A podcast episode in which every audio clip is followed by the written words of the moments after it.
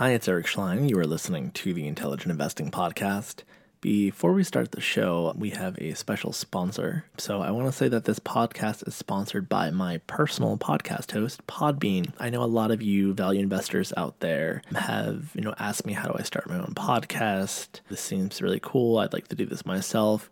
Highly recommend Podbean. They're probably the easiest way to create your own podcast. We use Podbean to host the Intelligent Investing Podcast. And I also use Podbean to host my new show, the Eric Schleien Podcast. So you can download the free Podbean podcast app to start, record and publish your own podcast literally in minutes. Podbean provides everything you need to run your podcast, and you can record and publish episodes directly from the app or on your phone. So that's Podbean, P O D B E A N, podcast app. Check it out. Today's episode is brought to you by TIKR, T I K R.com. TIKR.com is focused on bringing institutional quality investment research tools to the individual investor. I had personally reached out to TIKR uh, because it is a product and service that I use myself and I love it. Um, TIKR.com is powered by S&P Global Capital IQ, has coverage of over 50,000 stocks globally with financials, estimates, valuation metrics, ownership transcripts. That includes presentations as well, not just you know quarterly conference calls, also news, filings, and more. You can join TIKR.com's free beta today with tikr.com slash intelligent. That's T-I-K-R dot com slash intelligent. Um, for those that are listening in the car, if you don't remember that, if you have any other value investor friends that use TIKR, they can send you an invite code. So anyway, uh, with that ado, enjoy the episode, and please, please, please, if you want uh, some great quality access to information and lots of financials, definitely check out ticker tikr.com. Welcome to the Intelligent Investing Podcast, where modern portfolio theory can suck it. A student of the School of Graham and Doddsville and a clergy member of the Church of Warren Buffett. Here's your host, Eric Schleien.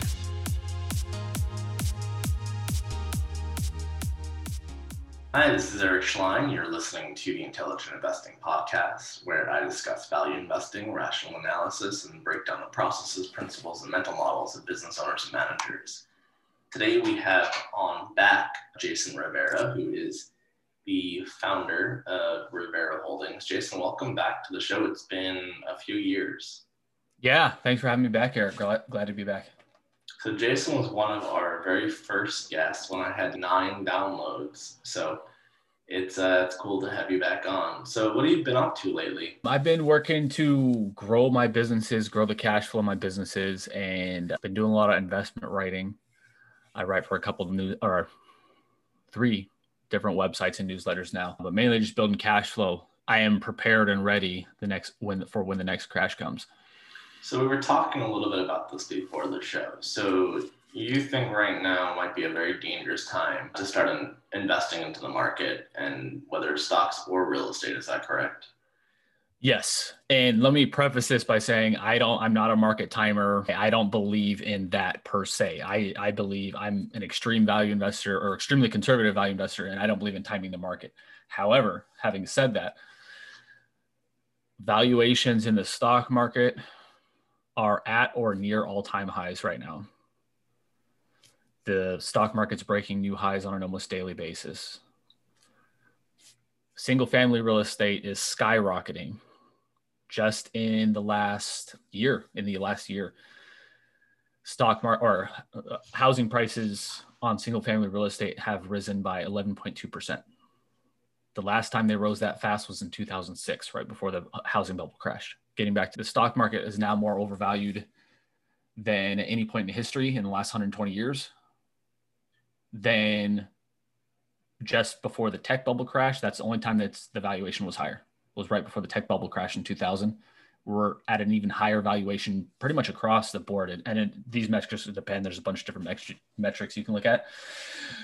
But we're uh, pretty much across the board the stock market's by 20 or 30 percent valued at a higher level now than it was right before the Great Depression.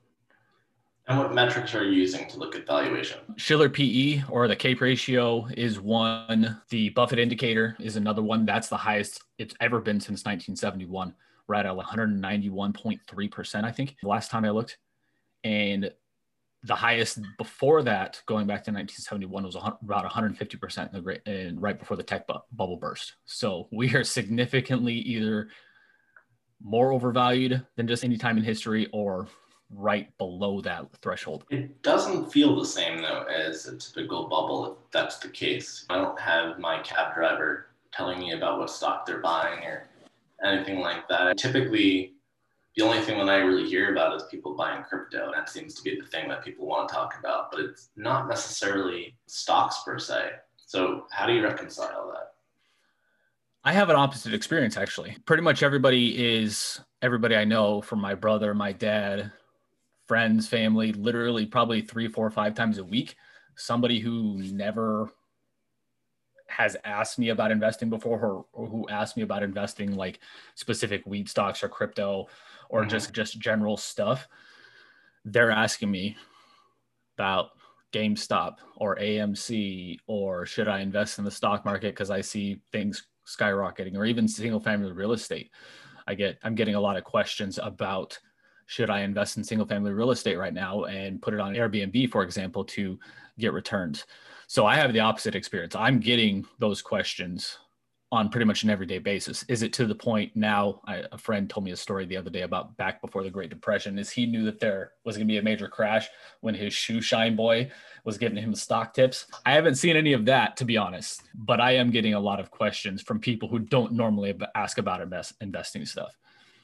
Now, what are your thoughts though on interest rates? The fact that they're so low seems to also be a driver of um, some of these asset prices. So how do you reconcile oh, yeah. that? So I think because I think that's potentially the danger of trying to compare different time periods. Yes, um, and I agree. So I'll, and I'll just preface too, which is I I'm not saying you're wrong. I, I I don't really have a view either way, but I think one of the dangers of comparing 120 years worth of data is it's in terms of cycles and in terms of what interest rates look like, there's often things in financial history that seem to be, oh, that actually has never happened before. And it's not like we're going back 20,000 years. We're going back 120 years. And I think sometimes it's easy to look for patterns until the pattern changes. When, when in United States history have we had a combination, right, a combination of interest rates this low and companies with returns on capital, say like a Facebook or a Google, that are extremely high and can remain high at, at however large their market caps are today. We've never seen companies in the history of the world this profitable. And at the same time, we've never really seen interest rates this low for a sustained period of time. So, how do you reconcile that? Have you thought about that at all? No, I have. Those are good, great questions, by the way. So, the interest rates being low due to the manipulation, if you want to call it that, in the stock market with the saving the economy. I'm doing quote unquote here with the COVID crash and all that. Well, even go back to 2009 to save the economy. Then this is kind of when it started for me, at least, was the market manipulation and the ultra low interest rates based on historical perspective. To your point specifically, interest rates are already rising. They rose from about uh, 0.55% to I think right around 1.7 or 1.8% right now, depending on what the market's doing. So interest rates are already rising because people see the risk, which is the debt, and the debt's the big one. Or to me, the debt is the big one. And I'll talk. We can talk about that in a minute if you want. Valuation is a problem. Again, I don't time the market, so it's not a huge problem to me because if I can find undervalued individual stocks or undervalued individual commercial real estate or whatever, I'll still buy even if I think the market's overvalued. To the point about the comparing time periods. I 100% agree with that. It's not an apples to apples comparison. That is 100% a fair point. What I would say to that is actually that you are correct that tech profits are sky high.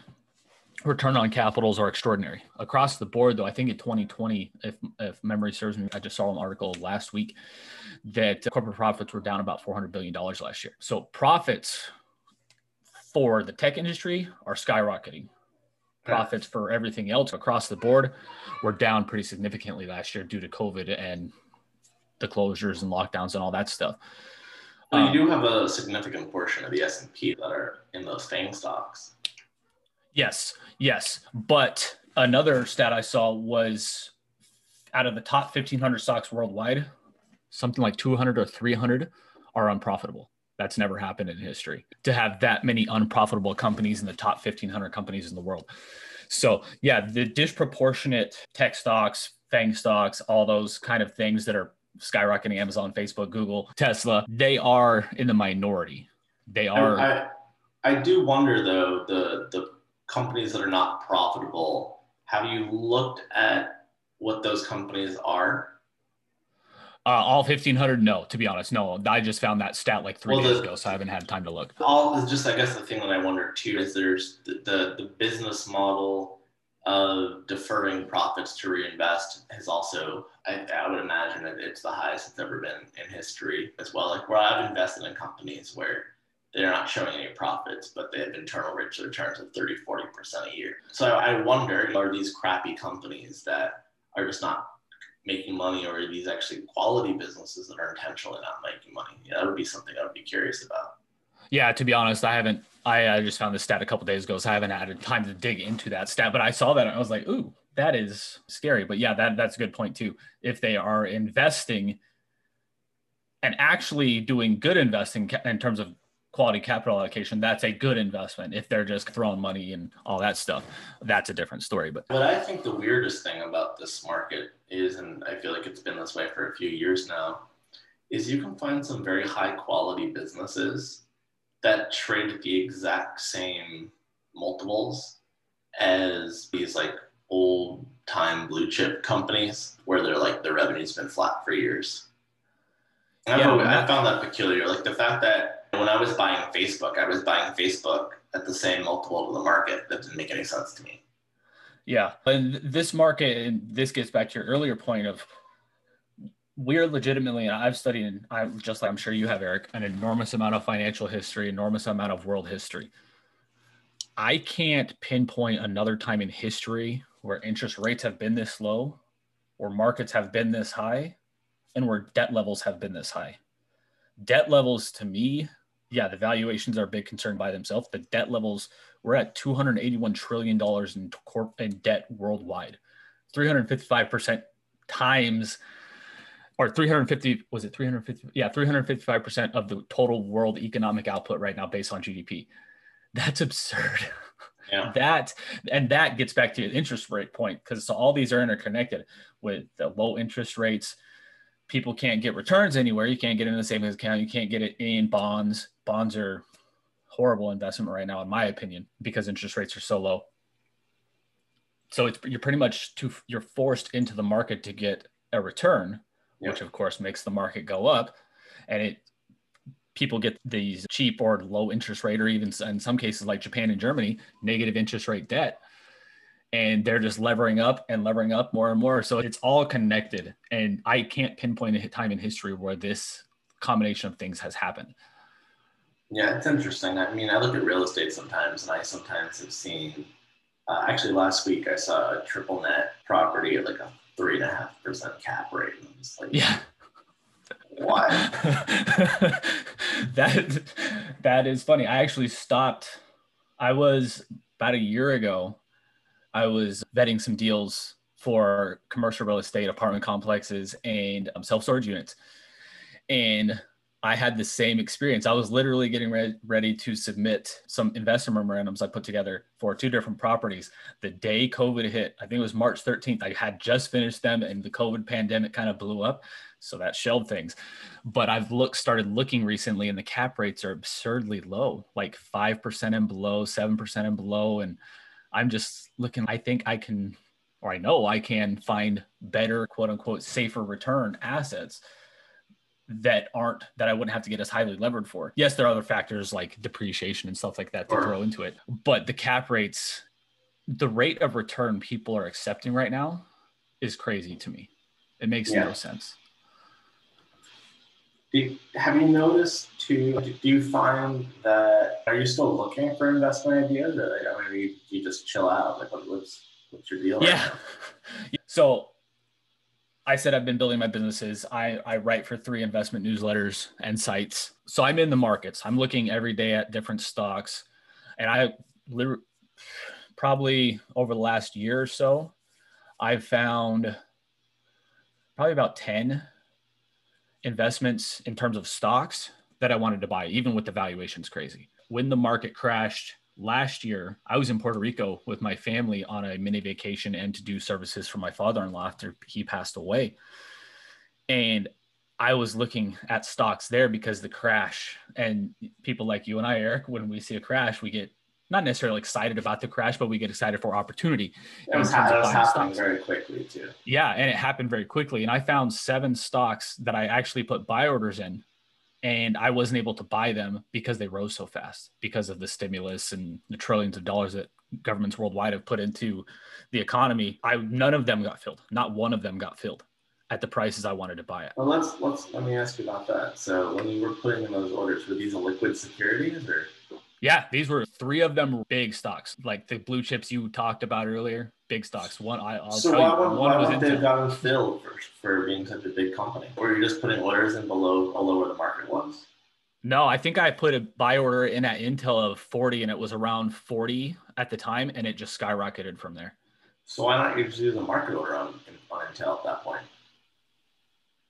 I was in Puerto Rico and I had limited internet, so I didn't want to because the market at that point was skyrocketing by a thousand or two thousand points a day. So I didn't want to get some crazy price. Gotcha. Interesting. So what else about can you can you go a little bit more into the weeds on what you're seeing in the market right now that that you that also makes you nervous?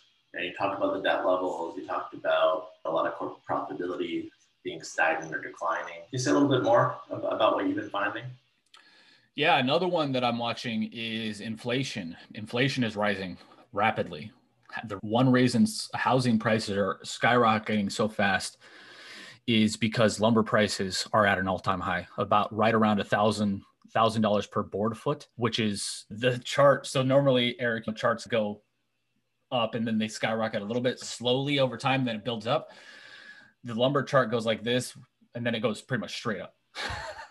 Just in the last six months or something like that. It's crazy. And that's adding about $25,000 to the price of a house. So that, are you looking at ideas where they'll benefit from an inflationary environment? Honestly, not really. Most of the companies I invest in or look to, or even the assets like commercial real estate, I want the cash flow more than anything. Dividends from stocks, competitive advantages in stocks, commercial real estate, not the pre- appreciation. That's an icing on the cake thing for me, but I want the steady cash flow when it comes to commercial real estate. So that will mostly be protected by inflation. So most of the assets I invest in will be protected by inflation or so, from inflation. So what, what do you think might be interesting right now as an investor that can invest in all kinds of companies, big to super tiny to real estate? What parts of the market might be interesting right now to look at?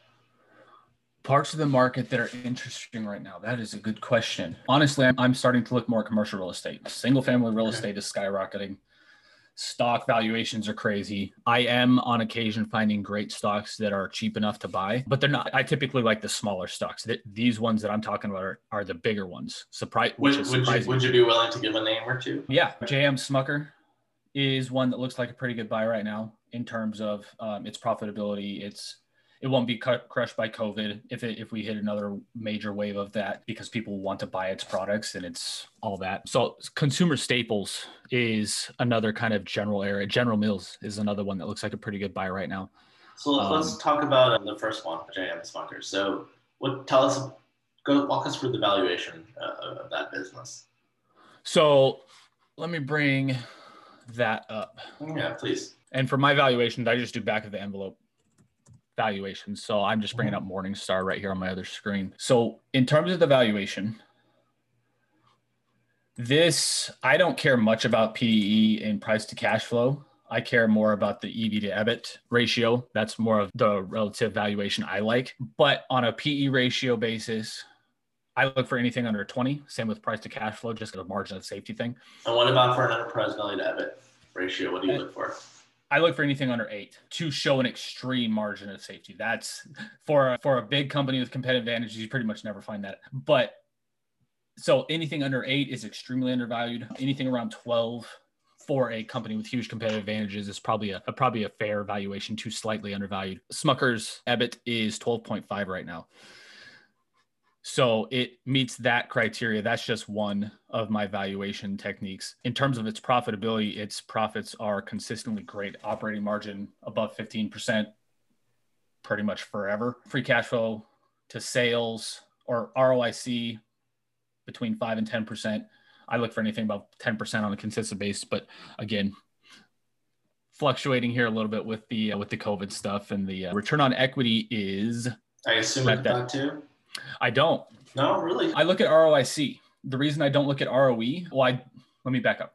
So I look at ROE only as a comparison to ROIC, because if I look at ROE and it's higher than ROIC, I know the company immediately has debt. Well, yeah, um, because ROE is immediate uh, is levered by debt while ROIC is not. And do you do you inherently see that as a bad thing? See, I don't inherently see no bad thing. I see no. It, it's very contextual. Okay.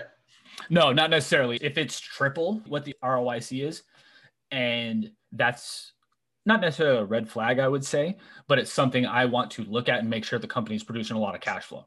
If the company's producing right. a lot of cash flow, it can have more debt. Some, sometimes you can almost be penalized for not having enough debt if, if they're yeah. So well, it's, especially with low, super low interest rates right now. Yeah, look at Apple. What it's done for years is taken out super low interest de- uh, debt to buy back stock. So and wouldn't you say that was a smart idea?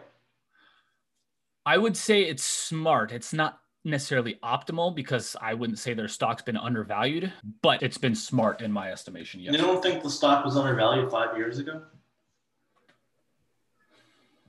Based on what it's doing now, yeah. Okay. but based on what it was doing then, I would say no. I, I for me, and that we'll, that's a nuance. We'll, we'll, we'll, agree to disagree on that one, but okay. Yeah, no, and I've had conversations with other investors about this as well. Is I was so my thesis on Apple. I'm not an Apple guy, by the way. My wife is. Most of my friends are. I, I'm an Android guy, but one of those. Yeah, yeah, I'm one of those people. But I had this conversation probably shortly after Steve Jobs died with another value investor.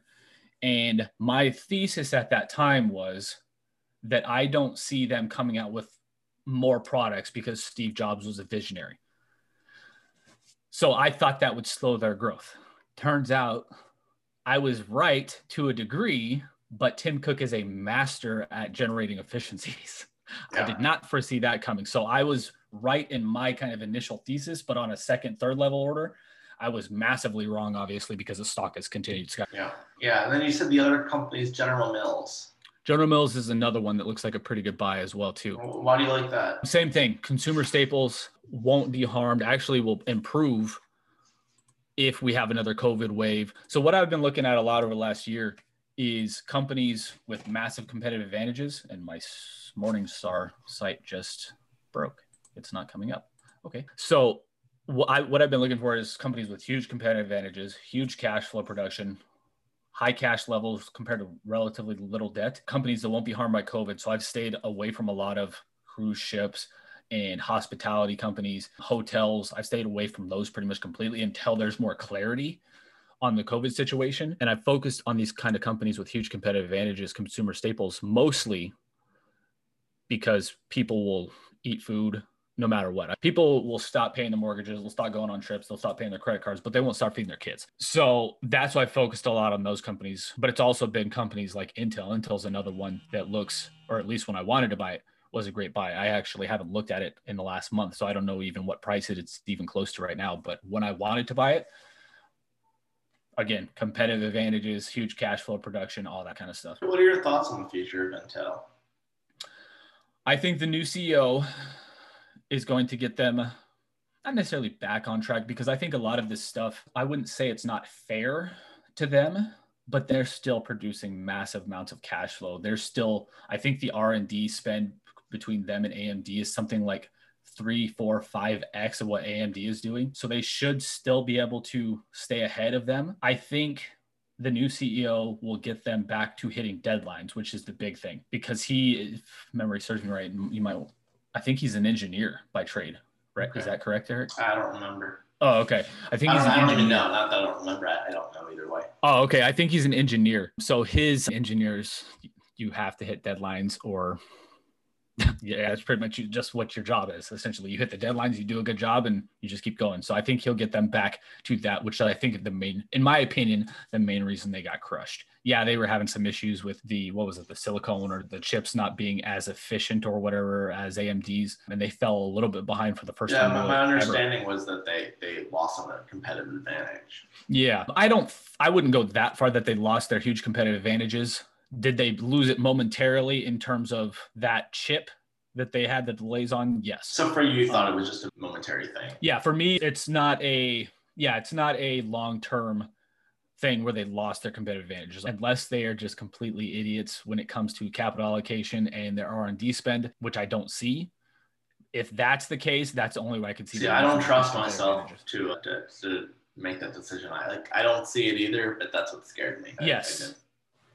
Yeah, and for me, honestly, that's that. To be honest, that scared me in March, but it was so cheap at that point that I was like, based on just on its compared to its cash flow, I was like, this is pretty much the only way this is going to lose money is if they're complete idiots. Yeah, no, I, I looked at it. I took, I, I passed.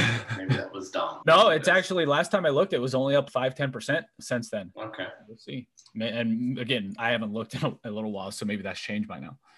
Yeah. Any other very interesting? Any other thoughts you have, or anything we didn't discuss that you thought would be worth uh, bringing up? the last thing is and we talked a little bit about this before we got on here is people when i say talk about all these risks people always are like so should i sell everything no I, I never recommend you sell completely out of the market because if you think the eh, if you think we're headed to, towards like an economic collapse we're all going to have more problems to worry about than. What money we're invested in the stock market. I think we're going to have a bad crash at some point. Could be tomorrow could be 10 years from now i don't know. I don't again i don't time the market i don't even attempt to. But i do think the next crash is going to be bad and just to protect yourself by investing in solid companies with competitive advantages. Hopefully they pay some kind of dividend so you can protect yourself from inflation. But other than that yeah i never recommend selling out of everything and but have some dry powder. The portfolios i manage right now are about in 60 65% cash so have some dry powder available as well so you can take advantage of opportunities All right, well, Jason. Thank you uh, so much for coming on, and yeah, you're welcome on any time. And love the conversation, like always. awesome thanks eric All right, take care. bye Thank you for listening to the Intelligent Investing Podcast with Eric Schleien. If you'd like to connect with Eric for questions, comments, feedback, ideas, or to inquire about being on the show, please contact Eric at intelligentinvesting at gmail.com. So, in the words of Charlie Munger, I have nothing to add.